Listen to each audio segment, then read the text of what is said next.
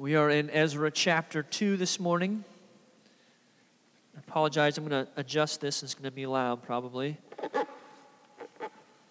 Ezra chapter 2. I'm just going to read a few verses, the first couple verses in Ezra chapter 2. This is God's holy, precious word. Ezra chapter 2, verse 1. Now, these were the people of the province who came up out of captivity of those exiles, whom Nebuchadnezzar, the king of Babylon, had carried captive to Babylonia. They returned to Jerusalem and Judea, or Judah, each to his own town. They came with Zerubbabel, Jeshua, Nehemiah, Seraiah, Reelaiah, Mordecai, Bilshan, Mispar, Bigvai, Rehum, Mahanan. This is the word of the Lord. There's a lot happening in Ezra chapter 2. There's a lot going on here. It's almost all numbers and names. And Candace, she's in, she's in the nursery this morning, but she was saying to me she, yesterday, she's like, hey, I, read Ezra 2, you know, for tomorrow. Um, what are you going to say? It's just names and numbers. Like, what are you, what are you going to say? And which I was very grateful for that vote of confidence, and I was feeling really good about this. Um, but obviously, this is a unique chapter, right? And from in the Old Testament, we come across these. There's a couple spaces in the New Testament as well. But these kind of just lists of people and there's lists and lists and this person and this person and, and here it's all these numbers of people and then kind of numbers of the things they took and the, the gold and, and all these things. But as we zoom out on chapter 2 what we're seeing here is god bringing his people thousands of people Right? They're packing up their, their life. They're, they've been there for 70 years. Most of them, that's all, that's all they know. They're, they're going to travel nine months' journey back to their homeland, a place few remember, most have never seen, because God has called his people to a specific place. He's called his people to a specific people, and he's called his, his people to a specific lifestyle. So these people, they're packing up, and this is kind of the, the list. This is, a, this is a major road trip, right? This is the road trip of all road trips. Now, have you guys ever um, gone on vacation with children? Right? Think about that. Like, if you haven't gone on vacation with children, I just encourage you after the meal, just kind of pick a family that has they have a few kids, and just watch them just try to leave the building. Just watch them just try to leave, just to go home.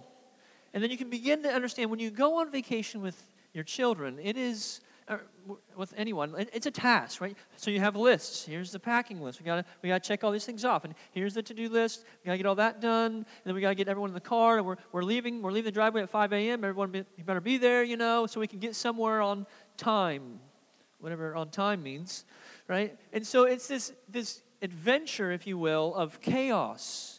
And it's not fun. It's not joyful. It's not exciting. But you're doing all this preparatory work so that you can then get on the road. Now get on the road, because then you're going somewhere. And so many times we just get frustrated with the element of like getting ready for something. We, didn't, we don't want to get ready, we just want to be on vacation. Now, vacations are good because we're hopeful when we go on vacation. We're hopeful that we'll, we'll have a good time. We're going to spend a lot of time together as a family. We're going to do a lot of fun things. We're hopeful that we'll have great conversation and we're going to make some sweet memories. It's a hopeful thing. And so that's why we push through and we do it. And we're hopeful that we're going to go somewhere, wherever, wherever we occupy for a, a few days or a week or two. It's going to be a great time. So vacations are great. They, they really are. Um, as long as you have the right expectation. You have the right expectation. No, there's no doubt, all these thousands of people, they have expectations for what the journey ahead is going to be and what it means to get back to this promised land, back to Jerusalem, to the city, that, that place that God has called them to.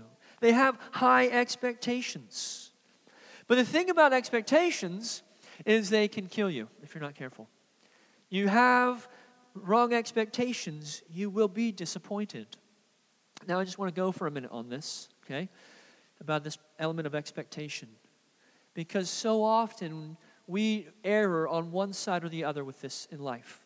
We will either have no expectations, right, which is not a good thing. You should have good expectations. Good expectations for your spouse, for your children, for what, what work looks like for you, um, what church is, of your church leaders. You should have good expectations. But you can't have unrealistic expectations. Your expectations can't be way out there because you're just setting yourself up for disappointment.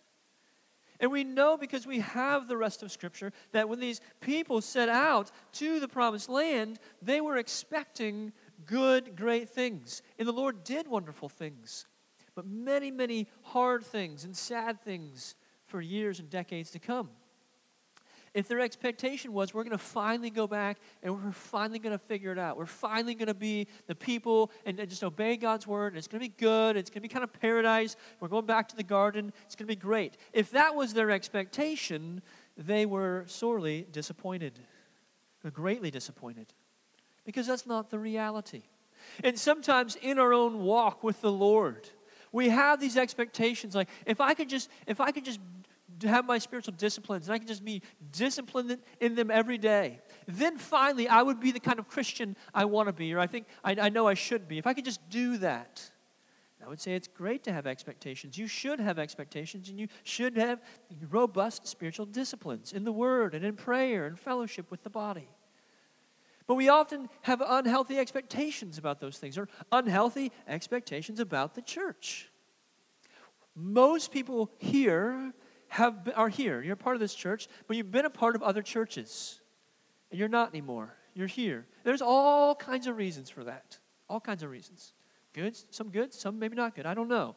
But the reality is, is we're here, and we should have good expectations of what it means to be a part of a church. You have to be expecting something. You should be expecting something. As God's people, what does it mean to be God's people? What's it mean to follow Him and, and to be who He has called us to be? Likewise, we can get into a church situation and we're just, it's just not working out the way I want it to work out. And maybe that's for, uh, maybe it's a genuine thing that needs addressed. But a lot of times we have to work through and what, what was I expecting? Was I expecting this? Did I communicate that? Did I share that with them? So many times, and this is a, a little token of wisdom that was passed on to me, and you need it if you don't have it, okay? much of your con- the conflict in your life, so much of the conflict in your life, not all of it, but so much of it comes down to miscommunication and unmet expectation. What was what was what you thought was being said was not what they were saying. There was a miscommunication or there wasn't communication. Things were not being communicated. And then either you had expectations. I thought this is what we said. I thought this is what we were going to do. And, and I thought this is where this was going. Why isn't this panning out? Unmet expectation, miscommunication. So much conflict there for us. And so we need to have good expectations as God's people are, are leaving a place of, of um, captivity, 70 years, they have some good expectations. We're going to take 50,000 people and we're going to traverse all the way back to our land. And we're going to start living there. We're going to start trying to rebuild the temple and rebuild the city and rebuild the wall. And we're going to do these things. But as we get into this story through Ezra and Nehemiah, so much opposition comes against them. So much opposition. People discouraging them, people fighting them, squabbles within the group. It's difficult. And so, if they had the wrong expectations setting out, then they were just going to be frustrated. Frustrated because they've spent all this time, all these years. They've waited. They've packed everything up, they're heading out. Now, again, as we go through Ezra and Nehemiah, there's this picture that we keep seeing of God's faithfulness. God is faithful to renew and restore his people. God is faithful to renew and restore his people. and that he calls his people to a place. He calls his people to a place. Look in the beginning, right here, verse 1. Now, these were the people of the province whom came out of the captivity, those of the exile whom Nebuchadnezzar, the king of Babylon, had carried captive to Babylonia. They returned to Jerusalem and Judah, each to his own town. So remember, as we said before, the, these people were carried off captive by Nebuchadnezzar. That was God's judgment on them. This didn't just happen by mistake. God wasn't kind of overwhelmed, like, all right, people, I'm sorry. You just, we'll figure it out. Just go to captivity. I'll kind of come up with a plan to come get you in a few years. That's, his plan was that they would be carried off to captivity, and that after 70 years, he would bring them back. He took them from a place that He provided to a place that He provided, and He's bringing them back to a place that He provided. God calls His people to a specific place. We see this in what God calls Abraham in Genesis 12. Now the Lord said to Abraham, or Abram, Go from your country and your kindred and your father's house to the land that I will show you. God called the Hebrew slaves to a promised land in Exodus 6. I will bring you into the land that I swore to give to Abraham, to Isaac, and to Jacob. I will give it to you for a possession. I am the Lord. God called his people back from captivity. And we see this even in the New Testament. God calls his people no longer to a specific kingdom, a specific geographical territory on the earth, but he calls them into an eternal, an eternal kingdom. He calls us into his kingdom, into an eternal covenant with him, to live a life of faithfulness to him, right where we are. Acts 17 says that God sets the boundaries of the nation. Right? So he, you think he sets literally sets the boundaries of the nation. This is what God does. He doesn't do those things and then say, well, my people, they're out there. Hopefully they can kind of figure out what to do and how to live and how to be. Ephesians 2:10 says that God created us to do good works that he prepared for us to do. So I want to say something that's really insightful. I said this a couple weeks ago, I think, but in case you don't know, you guys are here. You're right here. You're right here. This is, this is where God has you. Maybe tomorrow he'll move you somewhere else. Maybe in a, a year you'll be somewhere else. But right now he has you here. Where he has you is where he has you. Where you are, you're following the Lord and you're being obedient to him is where he has you. God has placed us here. He has called us to a specific place to be His faithful ambassadors to the world around us and to belong to His church, His people. So, just as God guided His people through the Old Testament, I mean, there's so much journeying in the Old Testament. So, He's guiding His church in this church age, in the new covenant. He's guiding His people along. And again, we talked about how we don't have this, of our life, we don't have this huge lens to see what God's doing, whereas we can look in, in the Old Testament and see what God was doing. Right now, for us, we don't have a huge lens about what God's doing in the world, what He's doing in our life. But we know that we can trust Him because He has proven Himself faithful again and again and again. So He's called His people to a place to do life, to do ministry, to have meaning and purpose, not just to kind of hang out and occupy. The people were called to return to the dwell where God had provided for them in their inheritance. God calls his people. The second thing is that God calls his people to a people. Again, really obvious statement here. But just hang with me for a second.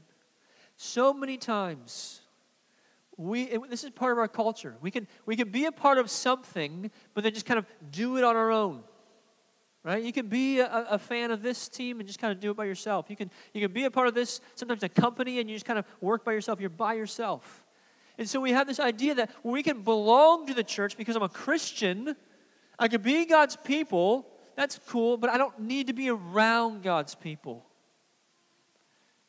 I just want to challenge you if, if you think that, where do you find that in the Bible? Where in Scripture do you ever read about God's people being alone by themselves? You don't. Quick little answer for you so you don't have to do the research, but you can. You don't find it. Actually, what you find is God's people doing life together. They're, they're called to one another. They're called to have relationships with one another, to bear one another's burdens, to love one another. This is why, as a church, we have, as members, we have a confession and we have a church covenant. Our covenant says this is how we agree to live together. We're going to pray for the needs of one another. We're going to pray for, the, for one another to grow in godliness. We're going to be accountable for one another in our walk with the Lord. Because God calls his people to his people to be together. So we see this in the Old Testament clearly right? They're heading back from Judea and Jerusalem, all through verses 2 through 67, lists of people. Now, if you just kind of scan over this list, first of all, if you could read these names without making a mistake, that would be pretty impressive. But you just see all these people, hundreds of people, thousands of people, priests, Levites, servants. They all matter to God. Every one of these people is in God's word. And so as we're going through our like our scripture reading, and if you you do a Bible reading plan where you read through the Bible, and that kind of makes you read some of these hard places that you might usually just skip around. And you're looking at these names, these lists of names, and you're like, okay, why are these like in the Bible? Like, you know, we have limited space here. Why, why did they make the cut? when there's all these questions I have that aren't answered in the Bible, that, that would have been helpful. And it's just a reminder that God has put together His Word and He's highlighted these things. They're here. These names, these numbers, these people, they matter to the Lord. He does not miss them. Think about the Lamb's Book of Life, has the names written of God's people. It's not like he has a desk and there's just kind of piles of papers everywhere. And the Lord's like, yeah, I think their name's here somewhere. Let me find that list. God is absolutely precise. He is not wondering. Man, I, you know, it's ish. God doesn't work with ish. Uh, you know, they're my people, I don't know, there this many people ish give or take. We're not sure. They haven't showed up for a while.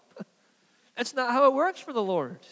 We see that He's diligent to record. These are the things that matter. These people, they matter. They really don't matter to us, it doesn't seem like. I mean, I, I can't even pronounce their names.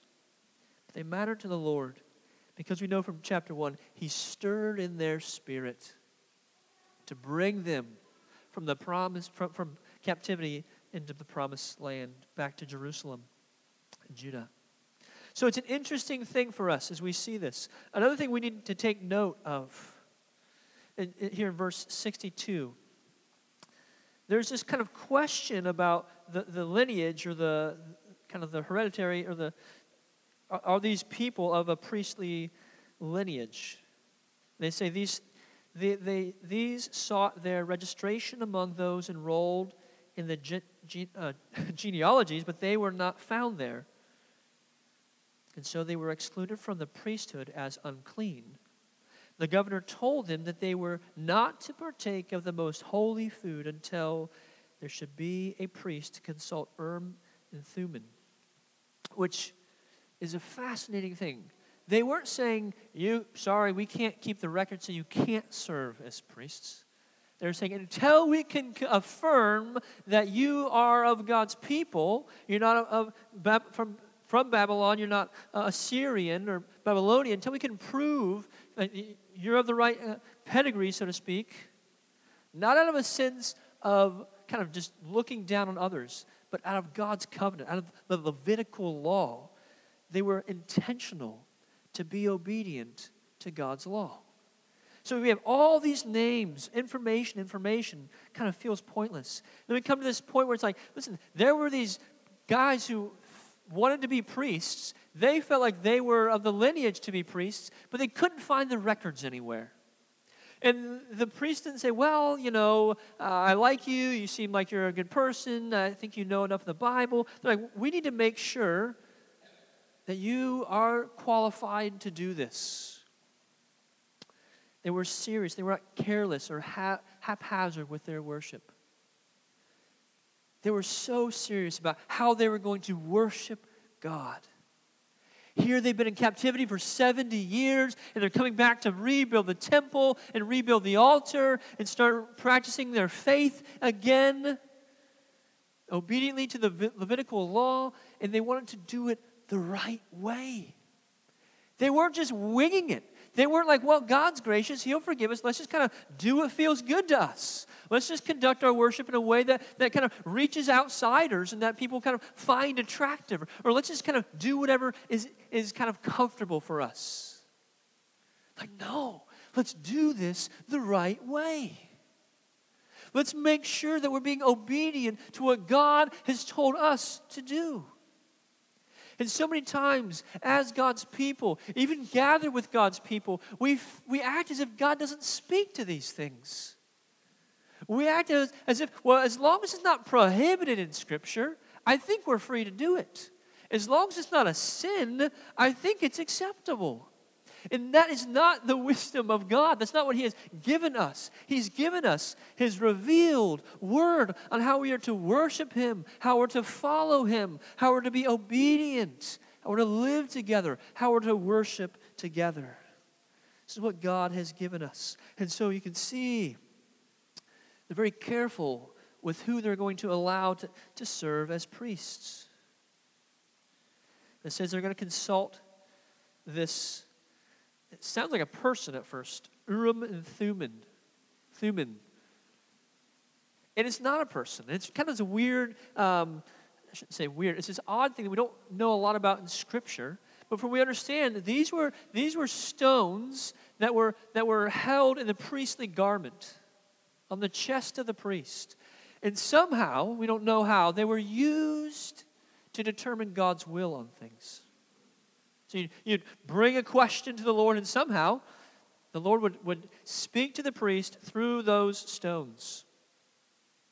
This was a very significant thing. This is how one of the ways the Lord was speaking to his people. And so they were like, We're not saying you cannot be a priest or you're outside and we're just being exclusive. They're saying, We're just going to consult the Lord because we're not going to blow this.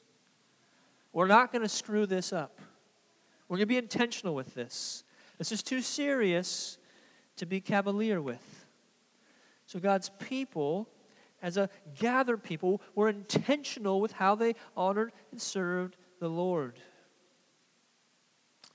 But we, as God's people, we know we're similar to the, those in captivity in that we are also in a foreign land. We're strangers.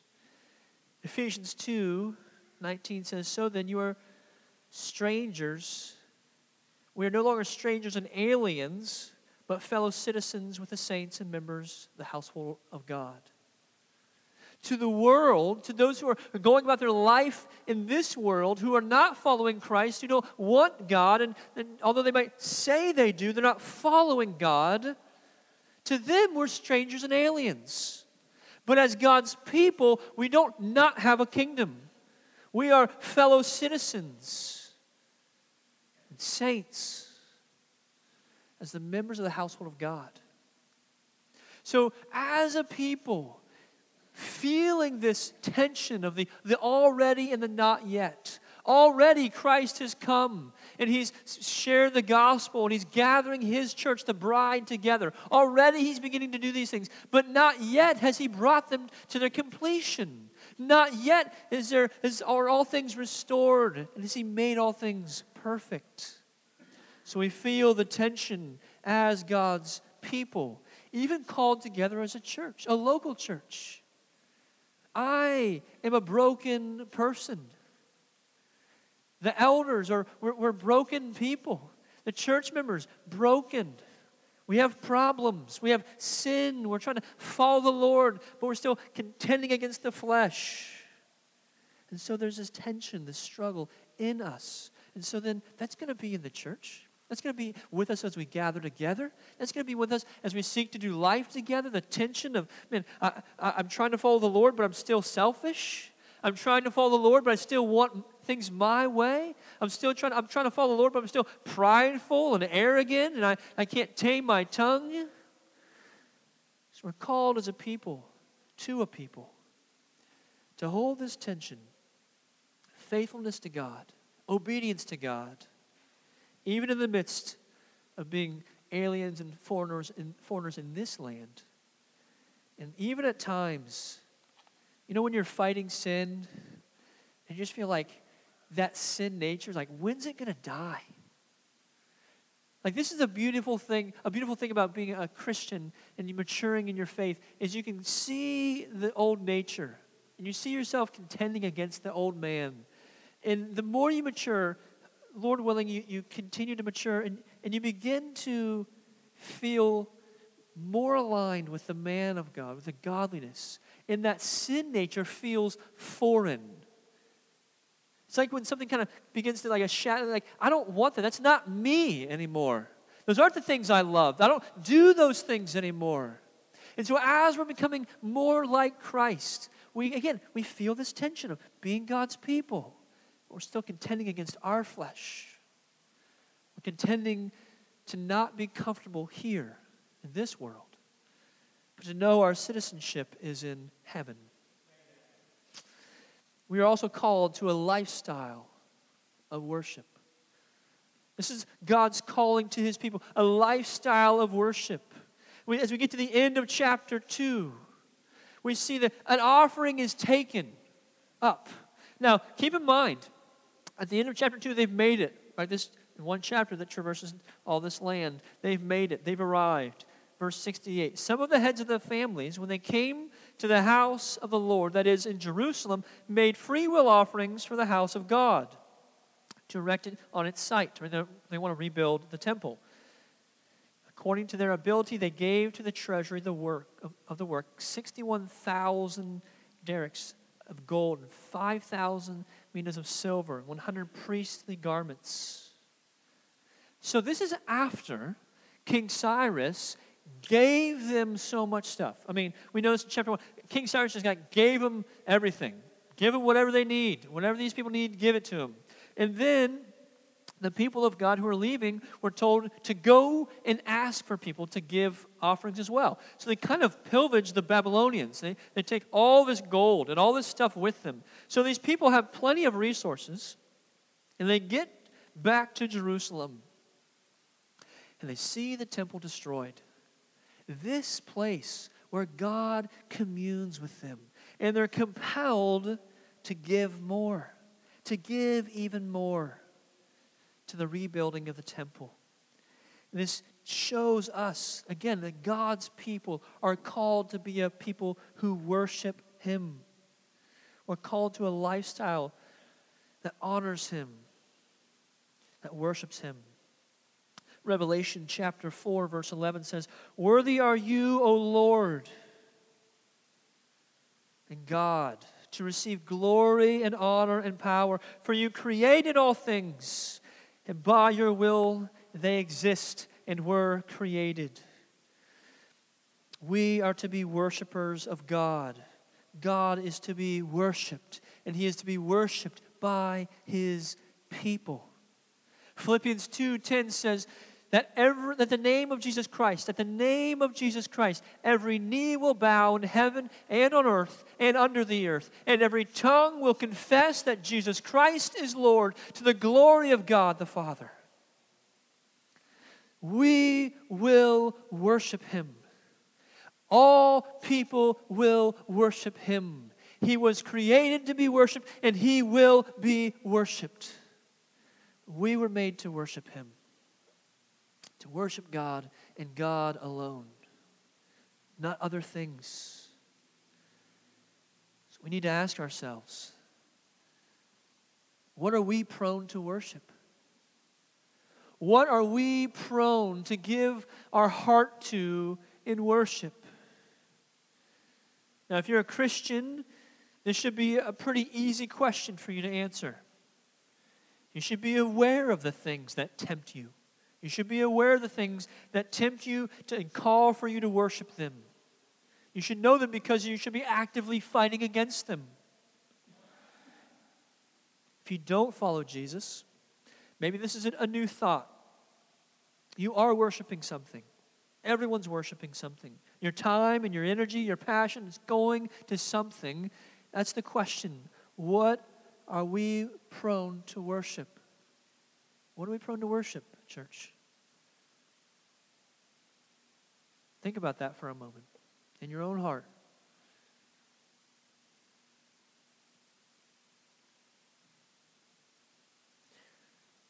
See, God, He created the universe.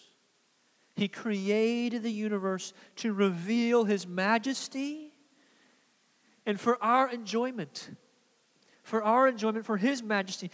We were created to worship Him and to enjoy, enjoy Him forever. And just like Adam in the garden, we chose sin. Our nature is sin. Our desires initially is to reject God's ways. We go after and we worship broken things. Things that cannot save, things that cannot love us, things that cannot deliver us. And not only that, but by ourselves, left to our own devices, we're slaves to that. We can acknowledge, without Christ, we can acknowledge all day long that we're prone to, to be a slave to something, to broken things that don't save. But we are powerless to do anything about it. You are powerless to save yourself from the things you're enslaved to apart from Christ. Without Christ, you're a slave to worshiping empty things pointless things. But all through the Bible, all through the scriptures, we see the same thing again and again and again and again and again and again and again that God rescues his people, he rescues them. Jesus Christ came for us. He was crucified. He died. He was buried. He rose from the dead to rescue his people so that we could be free. We're no longer slaves to sin, as Romans 7 6 says, but we are slaves to Christ. We are brought from death to life. No longer are we chasing empty, pointless things. As God's people, worshiping Him, we worship Him by acknowledging who He is God. We worship Him by obeying His Word, the Bible. We worship Him by enjoying Him, finding our delight in Him, by being satisfied in Him. Church, we are called to a lifestyle of worship. The place where you're at in life, where you live, the people around you the place you're at, the people that you belong to, the lifestyle that you are pursuing.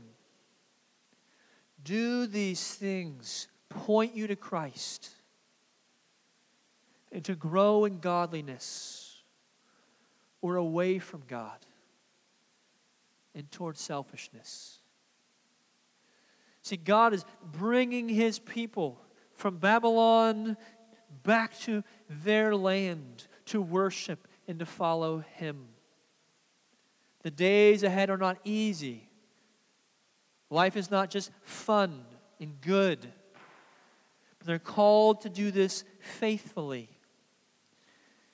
And they do so with the hope that their God will sustain them and that their God will continue to restore and renew them So we, as God's people, seeking to be faithful, seeking to honor Him, trusting that God will be faithful to renew and to restore His people. Let's pray.